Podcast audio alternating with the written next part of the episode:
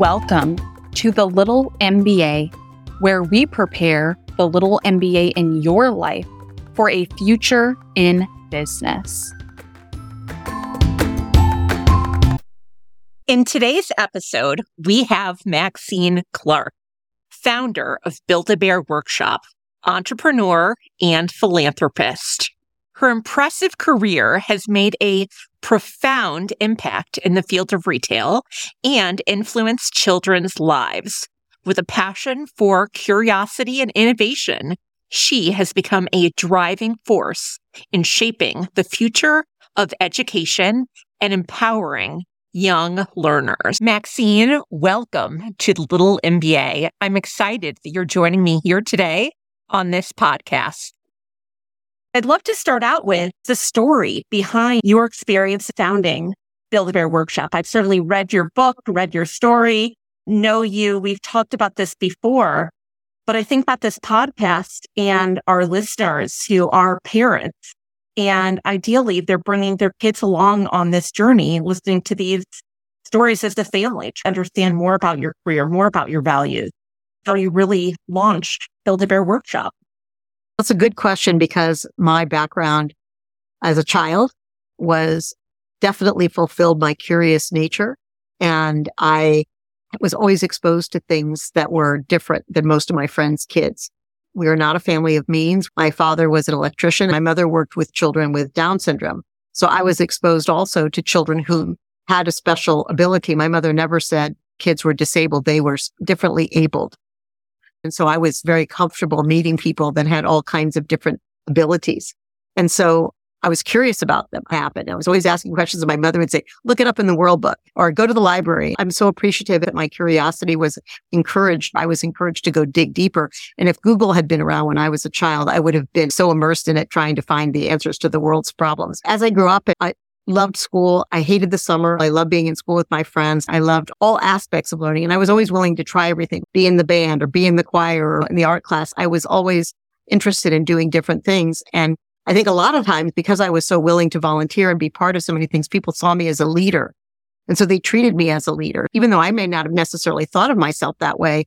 I was just so curious that people, Maxine will do. She'll sign up. She'll be there. And I was there and I love taking on all the added responsibilities of what showing up means and loved school, loved writing. My favorite teacher was my high school journalism teacher, Mrs. Adams. Everybody should have a Mrs. Adams in their life because she did not accept the status quo. In fact, every editor that she ever had, every year you got to reinvent the newspaper other than the name. You could change the logo. You could change everything about it, but you could not change the name.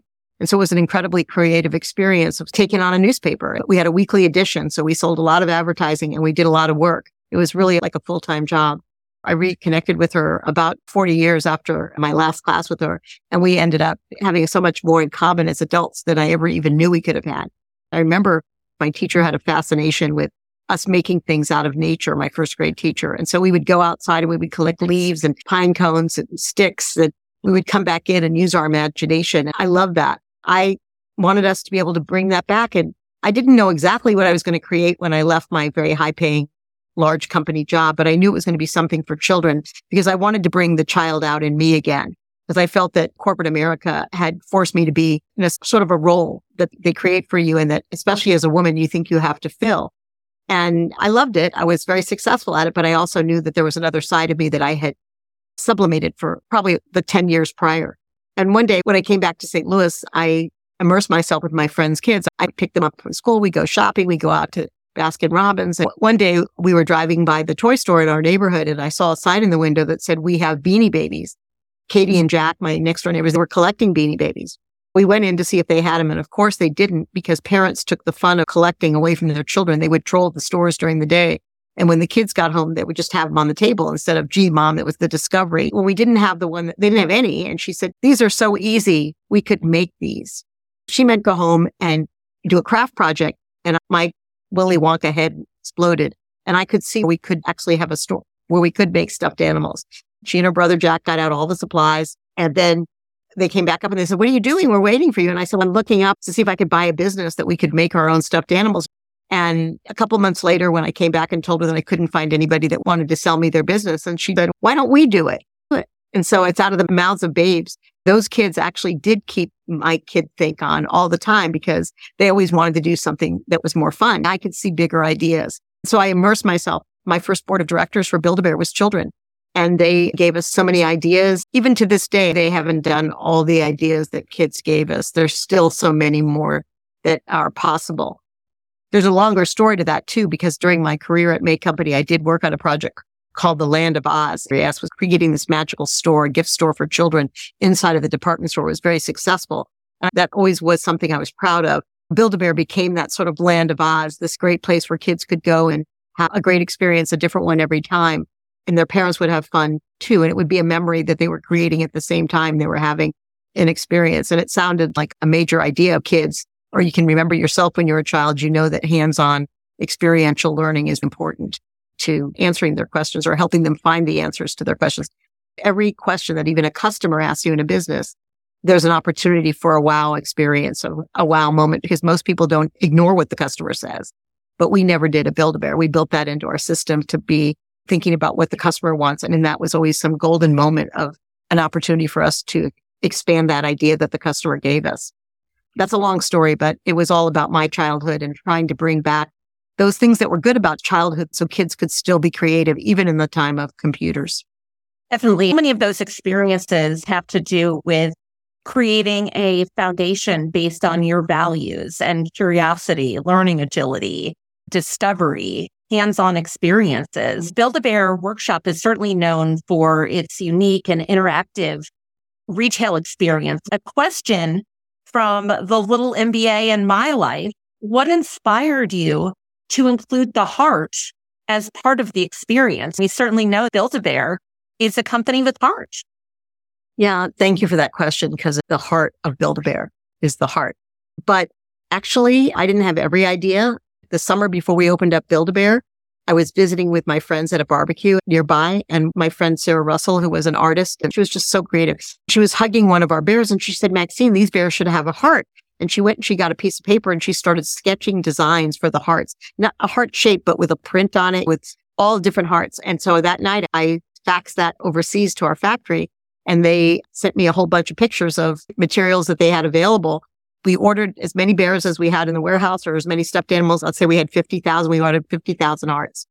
And they came in and we opened the store and we had a, a part-time, so Jeff Marks, who was a teacher, I came into the store one day because the store told us they were running out of hearts. And I thought, how is that possible? Because we bought one for every bear. There were still thousands in the warehouse.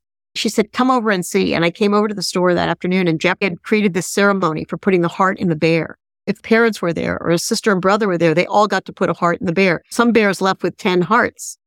There was a party of 10 friends. They had 10 hearts in it. And it was such a wonderful thing. I was so excited about it, but we were really running out of hearts. But I didn't want to stop that process because it was so magical. And everybody was sitting there kissing their heart, rubbing it and putting the extra heart in the bear.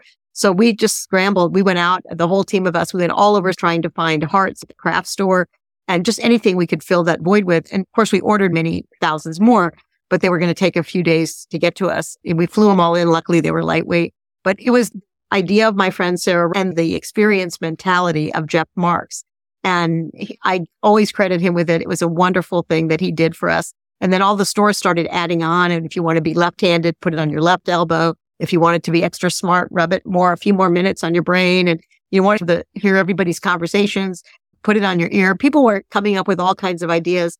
And that's how it happened. The magic wasn't me. The magic was the platform that I created that allowed other people to think and their child think and to come up with fun ways to make Build-A-Bear an even more memorable experience. When you think about the culture that you have created along the way, what elements have been most important in the organization?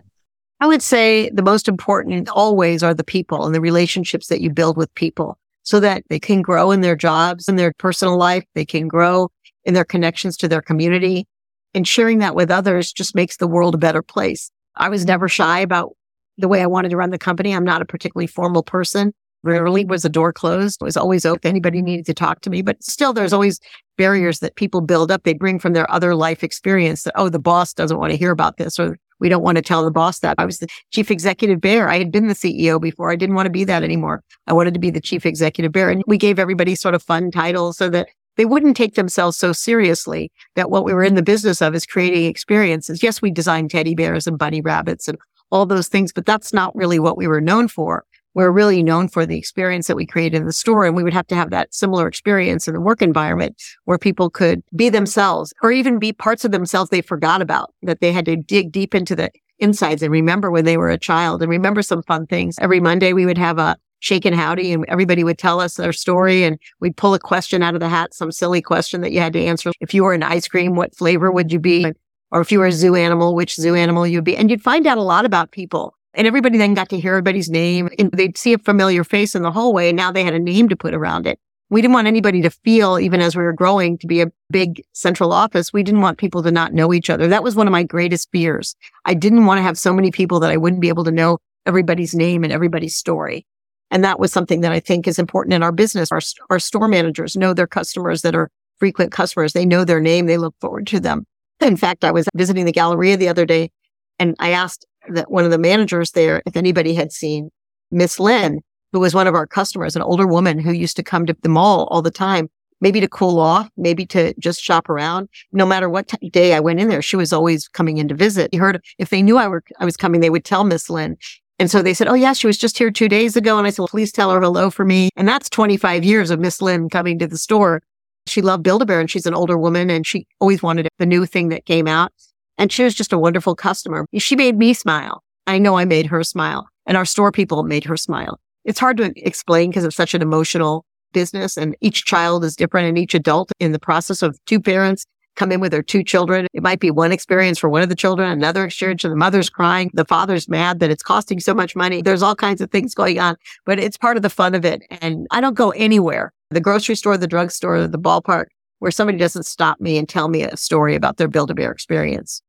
And that alone keeps me going. It's an amazing thing. It is part of my values. I've always was taught to treat everyone as if they were special and you want to get that back. If you give what you want to get. And so I've been fortunate to be able to have had a lot of wonderful relationships with people and even more so with, and the other day I was in a Build-A-Bear store and this young woman came up to me who works there and she said, I was a customer and you signed my bear for me. She's 25 now. So that was a long time ago. And she said, you signed my bear for me. I'll never forget. It, that's like the full circle. When people come to your business and then they want to work for your business, the joy of Build-A-Bear will never end. But I've also been able to use the success of Build-A-Bear to engage in other parts of the community life to spread that teddy bear hug in other ways too, because that's really what the magic is. You can hug your teddy bear. You can tell him all your secrets. He's never going to share them with anybody else. And the teddy bear is the quintessential stuffed animal. It could be your puppy dog or your bunny rabbit or your frog. You can have the wildest imagination possible and your stuffed animal will not judge you for sure. You have had so many amazing experiences because of Build-A-Bear Workshop. What is it that most surprised you about becoming a founder and building the company? Every day was a wonderful day. Even in the tough business times, you're learning how to handle them. I think the hardest thing is really how do you keep a big company together that you keep it small, even though it's growing big and you have stores all over the world. I think one of the reasons that it is still such a connected company is that was just part of our heritage. Just to know that it's still going so strong as such a strong brand and that the people that have inherited the brand have actually made it even better. That's the best part. That I didn't have to be there every day to say, this is how you have to do it and this is how it's supposed to be. All the things that it always was and more. That's incredible. I know that getting back to the community is important to you. What are the ways in being the founder of Build a Bear Workshop and now launching Delmar Divine that you have been able to give back and support the community? Build a Bear was a very successful company. And because I was a very large investor in my own company and was able to reinvest every time we took on more investor. And our wealth came from children all over the country and their families who decided to bring those children to Build-A-Bear. What I wanted to do was give back to those children to make sure that they would be able to have the best that our community could offer. I want those kids to be proud of those assets that exist in their community. We have 16,000 nonprofits and I found the Delmar Divine building, which was the former St. Luke's Hospital. And I'm a history nut too. So I had to dig in and find out the history of this place is, was in a neighborhood where I just opened a KIPP school that I was working. I was the board chair at the time. And one of the neighbors just asked me to turn right. So I turned right that day and they were nailing the for sale sign in. And I thought, oh my gosh, we've just opened a school in this neighborhood just a few blocks away. What's going to happen when this building falls apart? And I called my friend Dennis Lower and I said, Dennis, why don't you buy this and turn it into Cortex West? And he said, Oh, we're so busy. We have so much land. Why don't you do it? And I said, Okay, why not? So I started to look into what I could do to buy it. And I'm not a developer. I'm a retail merchandiser. I know how to put things together, but this was a different experience. This stretched me in a way that I had never anticipated. And I am so glad I did because now I'm also helping other developers learn from my mistakes. There weren't major mistakes that you can see, but I know they're there and things I just didn't know. The developers and it, real estate developers are a tight world. They don't want anybody else to get a piece of the pie. And I created this space for people to have a lot of space. It's half of a mall, 500,000 square feet. We have uh, offices for nonprofits. So third are education, a third are healthcare, and a third are community development. And all of them are now working together, which is interesting. We built apartments for teachers, nurses, social workers, public health, public safety, those people that work to support the community, especially the safety net part of the community. And they wanted a cool place to live that was affordable. And we were able to do that. And then we also brought needed retail services to the community. We didn't have a bank in this neighborhood. We didn't have a pharmacy or an urgent care. We didn't have a rest. So we now have all those things and they're all really doing incredibly well. And the neighborhood is really appreciative of those services now right across the street or around the corner. They'd have to go so far away. And in the study of this neighborhood, I also found out that the people that live in the zip codes actually in 2019 spent 1 billion, one with a B, billion dollars in other zip codes because there was nothing for them to buy. So when people think that, oh, there's no money there, there's no business there, they have to buy food, they have to buy clothes, they have to buy furniture. Where are they going to go to get it? And it's another part of the economic divide that we have is that it keeps staying that way because when people look at the numbers, they don't see that money being spent there. They say there's no business there. Guess what? There's no place to do the business. Us bringing in these tenants and now working in the neighborhood to, to build more. This way, I'm hugging a neighborhood. I tell you for sure, Julie, when I went to school visits, when I first started Build-A-Bear and I asked kids in North County, did they have a teddy bear or a stuffed animal? No. I brought one with me, of course, for every child. And now when I go to schools and I ask kids, most of them have brought their bear to show me that they have a bear. And it's not because they got one for free. It's because they to make their own bear for their boyfriend or girlfriend or their grandma. And that to me is the other part of the economic difference that we made. People spent their money with us and they got a best friend in return. And that really means a lot to me. The heart of Build-A-Bear lives on in different ways in giving back to the community and mentoring young people and mentoring entrepreneurs because I didn't necessarily have that. There were no women entrepreneurs when I started out and they weren't any in St. Louis that I knew of. And they weren't jumping to help me if they were there. And most people thought, oh, this will never work. Who wants to make their own stuffed animal? Bankers weren't that helpful either. But it's fun when you can prove them all wrong and then you can give back to the community and say, see, we did it and we did even more than we intended to do. And so that for me is joyful work. Every day I come in here and I'm humming Mr. Rogers. It's a beautiful day in the neighborhood because it is a beautiful day in the neighborhood. We're so lucky to be part of this future. Absolutely. One of the questions I was going to ask you was the worst piece of advice you ever received and maybe had to do with some of the naysayers early on in your entrepreneurial journey. You have to listen to what people say to you and take it for what you think it's worth and you put it in your bank of comments that people have given you and you sort through it. And fortunately for me, I had so many kid friends. When I asked adults, uh, what do you think about building? They said, well, would want to make their own stuffed animal. But when I asked a child, they had never seen a Build-A-Bear store, but they would say, oh, we can make giraffes and we can make dinosaurs and we can make fish and we can make sharks and we can make all these things. They immediately got it. So I knew we had a success on our hands before we even opened the doors because it was for kids. They only wanted to give me more ideas. So that was a signal. And I think that's true in any business. If you know your target audience and you're talking to them, they'll give you a lot more information than you might think you need, but you may not need it tomorrow, but you might need it next week. Put those in the bank of ideas that your customers or people gave you honest, unprejudiced, unbiased feedback in the beginning. It was just amazing what people told us. And we still live on those ideas today. That's terrific. What is your strategy for learning and how do you stay on top of all of these ideas and perhaps keep them categorized and organized so you can mm-hmm. pull them out from your bank in the future? My brain works on a million cylinders and I'm not saying that I am a particularly organized person. I love to read. I read all kinds of magazines and articles and a lot of them are on retail. A lot of them are on philanthropy. A lot of them are on the social condition of our country, economic issues that we face and the lack of diversity in our workforce and all kinds of things. I read things that will help me be better. And I don't necessarily have to go act on them tomorrow, but it's in my brain. And I share a lot of those articles with others as well that I think would be interested. People that I had a conversation with recently, somebody that I think knows that this is a common interest. And I love doing that. I think the sharing part is really important because people say, how do you have time to do that? How did you have time to send me that article? I said, how long does it take? A second? I click on it and send it to you. Like, how hard is it to do something that you think might make somebody's day? And I don't do it for that reason. I just do it because I know I would want them to share with me. So I love learning. I love being engaged. When I know something's broken, a problem that exists in our society, I want to gather people around the table that can fix it and then say, okay, what do we have to do? The six of us or the 10 of us or the 50 of us. What can we do? Let's stop complaining about it. Let's fix it. And a lot of times you find people just want to complain about it. They don't really have an idea. And they say, that'll never work. And then those are the people you eliminate from the table conversation because they're not going to get you anywhere. You have to have people that believe in the future, even if they live in one of the worst neighborhoods, they believe in a better future and they're the ones to ask and they can tell you exactly how they think it should look. And I'm trying to get other people to think about that using that technique of children like we did at Build-A-Bear with our board of directors or cub advisors, as we called them. What do kids think we need? If you could design your neighborhood from scratch, what would it look like? They get out their Legos and show you where the park should be. Aren't biased by all the things we know that are expensive or we know that that's a different, that's a one way street. We can't change. They would be asking all the whys. We need young people who aren't afraid to ask questions. And so as a parent, I encourage you. I know your kids probably have a zillion questions because you're both really smart and your children grew up in your household. But I would say that what's really important is to indulge children in their imagination.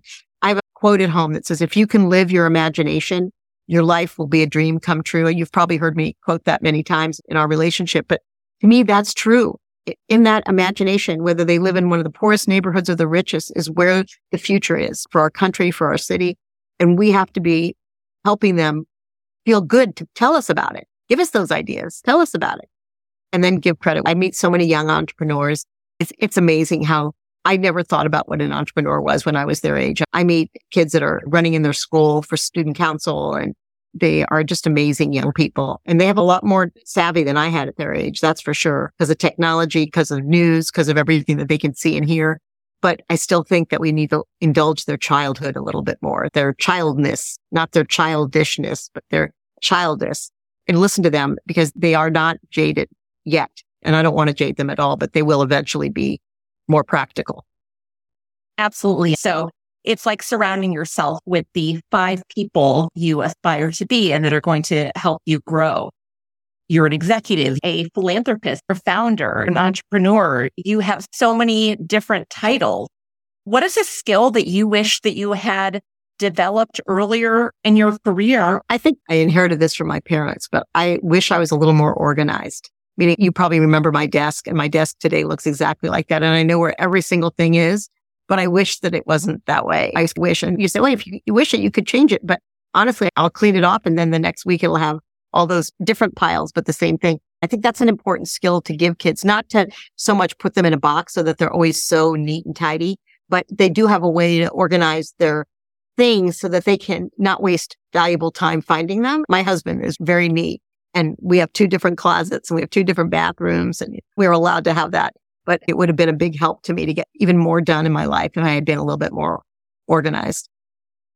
Executive functioning skills are certainly important, both to the children and adults. And one of those skills that's helpful to learn earlier. I don't think you're ever too old to learn any new skill, but I don't think that's where I would want to spend my time. But I know that I could have been more productive if you add up all the hours that I've spent looking for something. And I have a lot of organization. I do. I have a lot of systems. My husband was in the organizing business. I would say that I'm best when I can just lay it out here on my desk and find it. And I'll write a note on a piece of paper and uh, then I have to look for the paper. I have to be able to read my writing. That's the other challenge. I used to have perfect handwriting, but I'll scratch down something I want to remember. And then I go, what did I say to myself there in the scheme of life? We can also be overly organized or overly focused on the real agenda all the time. And I don't always have the agenda. And I think people are so busy and so focused, they don't sometimes take the time to just enjoy that person across the table from you that you don't know and get to know them better. And that's one of the things my husband and I are both good at. We have so many friends from so many walks of life because we took the time either individually or together to get to know them as people, not necessarily for that business meeting that we had to start that introduced us, but that we wanted to know more about them. Skills. I feel like I have been able to have so many relationships because I let them come into my life. I don't think of it as clutter, but be part of the clutter in my life that the millions of friends that I can call on when I need something or ask their advice on something or just say, how are you doing today? And you would be one of those people. We don't see each other because you're a busy mom, but you're one of those really smart people that I've always enjoyed getting to know. And we've had some really wonderful conversations over the years. Absolutely. And likewise, I respect you so much and think so highly of you. I'm so pleased when I'm able to see you and even face to face on this Zoom meeting today is so meaningful to me. And I know you are such a busy person as a founder, leader, philanthropist. What does your average day look like? So if somebody says, when I grow up, I want to be like Maxine Clark. Do you wake up at a certain time of day? Do you go to bed at the same time every day? Do you have certain things that you say, I'm setting my intention for the day or morning routine? I use a calendar eh, every day. Look, I print one out at the beginning of the week. That gives me the whole week so I know what I'm doing. And then if I'm going to a lunch meeting or a dinner meeting, color code that. I usually get up around six o'clock in the morning and I am out of the house by 730 on my way to a meeting or to the office. I try to go to bed around one day, maybe going to a school, to a board meeting, because I fill it up. Because I'll say to somebody who calls me and says, I need your advice. And I have a half an hour time and I'll fill them in. And I shouldn't do that. But I know that they need somebody to talk to right now or in the next few days.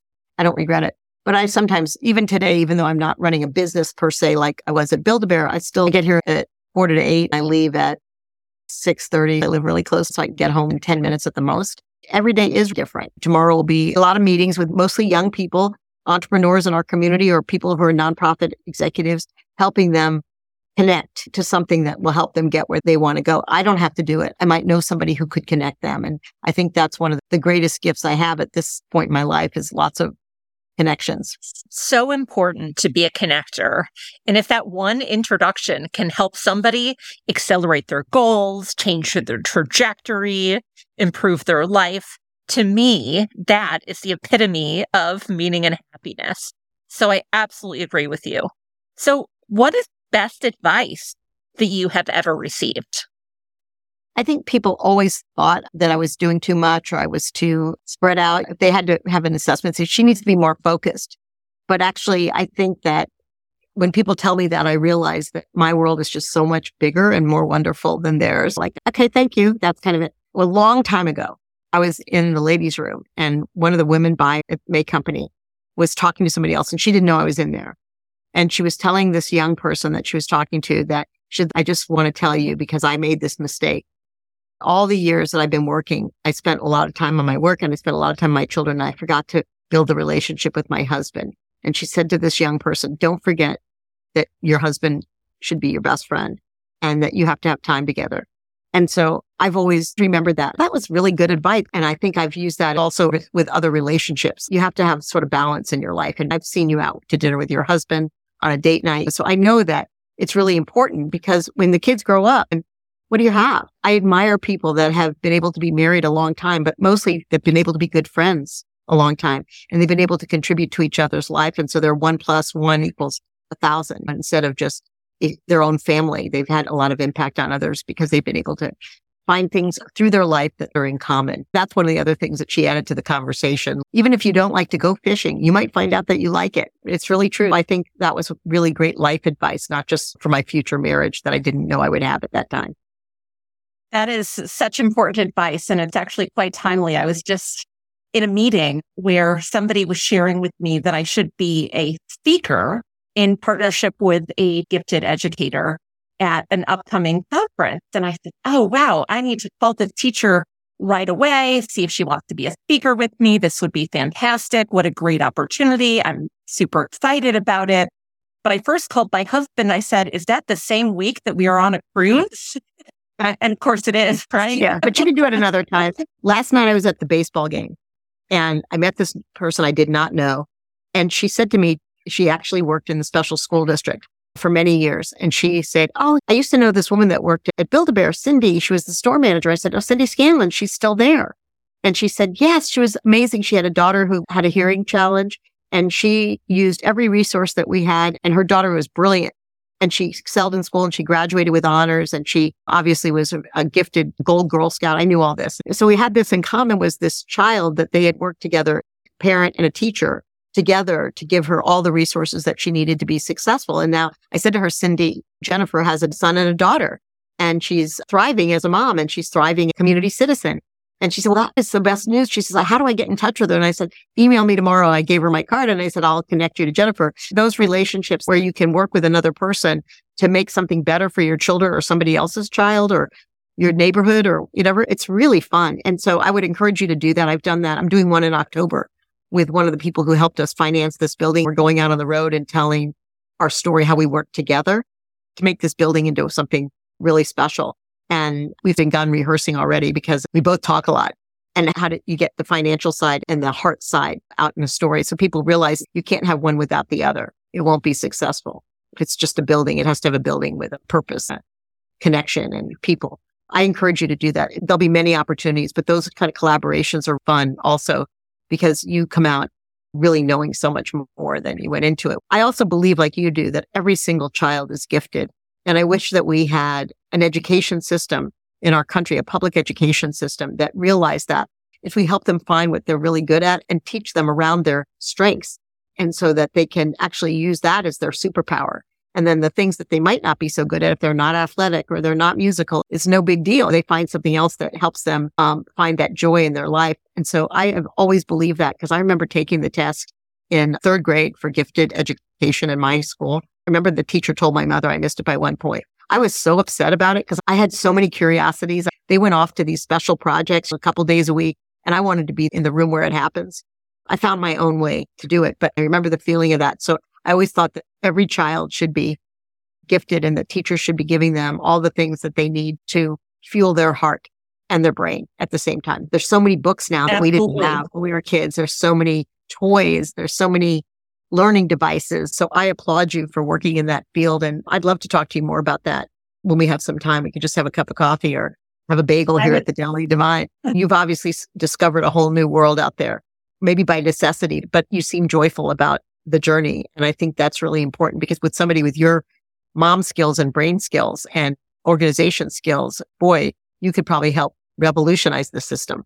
And I know that there are entrepreneurs out there that would love to meet you that probably are working in that field and they just haven't met a mother like you who's the entrepreneur who knows the challenges that children face in society and also knows what it's like to have gifted children with different abilities. And so how do you get them functioning at their best, having their most fun and their best life and using everything that they have and then helping other parents. There are lots of parents out there who don't know how to navigate the system and you could help them dramatically. Boy, would there be a lot of joy in it. If you know, the story, but it started with the kitchen trash cans.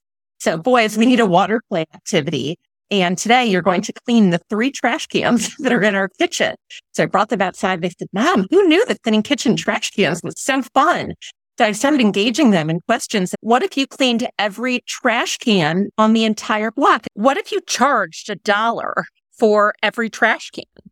I tried to talk about what it means to them and what it meant if this were a little business. My kids didn't want to read about the bear going to the park. They wanted to know how to start a business, how to become YouTubers, how to understand what careers are out there. It doesn't surprise me. I mean, you and your husband are both so smart and they have a lot of curiosities. And it's fun for you too to think it's of very fun. And so I had this whole whiteboard going with all of these projects listed out because I was 60 to 80 hours a week while needing to engage them. The only person that gave me grace at the entire school was the gifted educator who has become a close friend. And we started having conversations because I said, how can I engage my kids in a more experiential, hands-on way? And started asking those questions. And they like to read. One of them loves to read. He's an avid reader. He's actually going to be starting a YouTube channel. Oh, wow. Yeah. He loves flags and countries and their capitals and their languages and their culture. So we've talked about him starting his own YouTube channel, but we're not quite there yet. So I'll keep you posted. Definitely link me up to it. I love that. I think kids have so many ideas and then we adults would also like it because it would be uh, something we could understand and they would be telling us like we should have learned it in school of like how we did learn it because they have a new way of I still subscribe to the National Geographic because I love what they tell you in that magazine. It's, I can't even throw them away. They're so beautiful. I have a stack of National Geographic. Bob said, we're taking them to the library. We're going to give them to the library. I said, but there's just so many things to discover in the world and to, for them to find their passion. But I really would love to encourage you to think about how you might help minority mothers who have these same opportunities with their children, who don't realize it's just the trash can. They think they have to go out and spend some incredible money in order to do this, but no, how they could do it. These are like really good lessons that I hope you've written down because I think we could package them in a way that everybody could understand it. Absolutely. All sorts of adventures like that to discover. I'm so proud of you. I think what you're doing is amazing. I love the idea of the podcast. I love how you're always thinking about not eh, so much reinventing yourself, but adding on a new experience. I'm so passionate about this that I really do believe in pivoting where the desire and the passion takes you, making a bigger impact. Even an executive search, right? There's only one person at the end of the day that's going to get the job, but how can I be helpful to every single person that I meet along the way? And it's amazing how many times those people come up again in your life. And my husband actually said to me, I think that pretty much every person you've ever interacted with owes you a favor. So when I needed to figure out how to navigate something, I had a number of people that I called on and sure. had no idea that they would be able to help me so much. I'd love this world to be changed that it wasn't looked at as a disability, that we looked at kids and people with challenges that were just different abilities. Like they obviously have an ability, they might have one less foot than somebody else has, but they have their hearing is enhanced or their vision is enhanced or there's so many other things. Absolutely. So what advice would you give to others who want to follow in your footsteps? And where can our listeners learn more about your work with the Delmar Divine. That's www.delmardivine.com. And there's a ton of information about our mission, our tenants, our location, and articles that have been written about us. The others that I would give people is to be curious, to ask questions, to not be afraid to ask a question. And if you're afraid to raise your hand in a room where there's a lot of people, try to go up to the person afterwards or get their contact information and then send them a follow up also to stay connected to people that you you might may have met them in college and you'll never you think oh i don't need that card or i don't need that anymore but put it in some kind of a file system that you have so that you could follow up. So if you see something about them in the future say we met when i was in college. I get so many of those and they warm my heart that number one that somebody remembered you. Number two that you had an impact on them. And so you don't ever know. You think you're a nobody sitting in the audience but you're not. You're somebody and you have a lot to contribute and whether that question that you're going to ask is probably on 60 other people's minds, but they're afraid to ask it. Be curious, ask questions, network, meet with people. Sometimes you may think, oh, what can they do for me? They maybe can't do anything for you, but you can do something for them that leads you on to something else. And I feel like I'm preaching to the choir when I talk to you about that because I know that's one of your special talents, but I think it's something that everybody can do. It's not impossible find the things that interest you in our community and show up. So I think that there's lots of things to discover wherever people live that are listening to your podcast, to discover with your family, to discover with your friends.